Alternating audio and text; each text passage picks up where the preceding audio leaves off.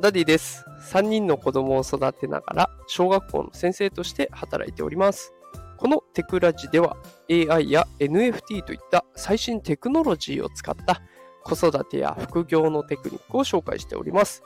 さあ今日のテーマは名誉教授から学ぶチャット GPT を使った効果的な英語学習法というテーマでお送りしていきます。えー、今回ね、あのこの放送をするにあたって一つ参考にした記事があります。えー、現代メディアさんの方から出されているチャット GPT で英語を勉強する方法を教えます。書いて添削受けて暗記するという記事があったんですね。で、これを参考にしたんですけれども、この記事で紹介されている方法は本当にシンプルで、自分でまずは英文を書いてみる。で、それをチャット GPT に添削してもらう。そして添削された文章を暗記するというシンプルなものになっています。でどうしてこの方法がいいのか、これ理由もシンプルでした。あなたが必要、仕事で必要な英語は、専門性が高い言葉が多いからということらしいです。で、これ専門性っていう言葉多分引っかかると思うんですけれども、例えばね、ユーティリティという単語を一つ取ったとしても解釈の幅がかなり広いらしいんです。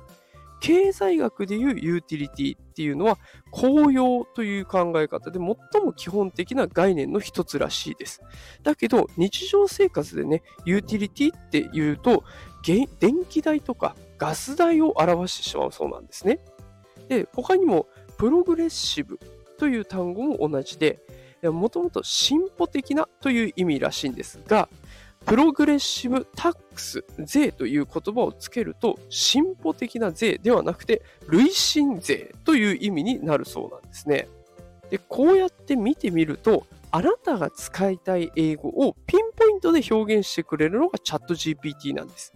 どんなに拙い英語で表現したって、チャット GPT だったら的確に直してくれる。ね、で、英語での説明がもし不安だっていうことでしたら、全然ね、日本語で意味を付け加えればいいだけですね。で、チャット GPT が登場したことによって、これで最強の家庭教師が爆誕したということが言えます。で、ちなみにね、先ほどあの紹介した記事なんですけれども、これ、英語学習方法の根本的な間違いなども指摘しているので、すごく読んでて楽しかったです。この記事を書いた野口さんという方がいらっしゃいまして、この方、エール大学、スタンフォード大学と、もう海外でね、バリバリ活躍した後に、一橋大学で名誉教授をされているという方なんですね。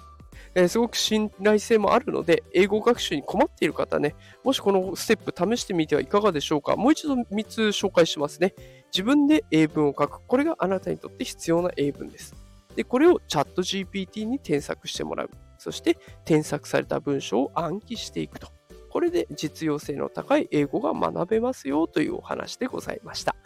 さあ、今日も最後まで聞いてくださってありがとうございました。もしもね、あの、この放送気に入っていただけた方は、いいねとか、フォローしてくれると嬉しいです。えー、毎日夕方5時に放送しております。またお会いできることを楽しみにしています。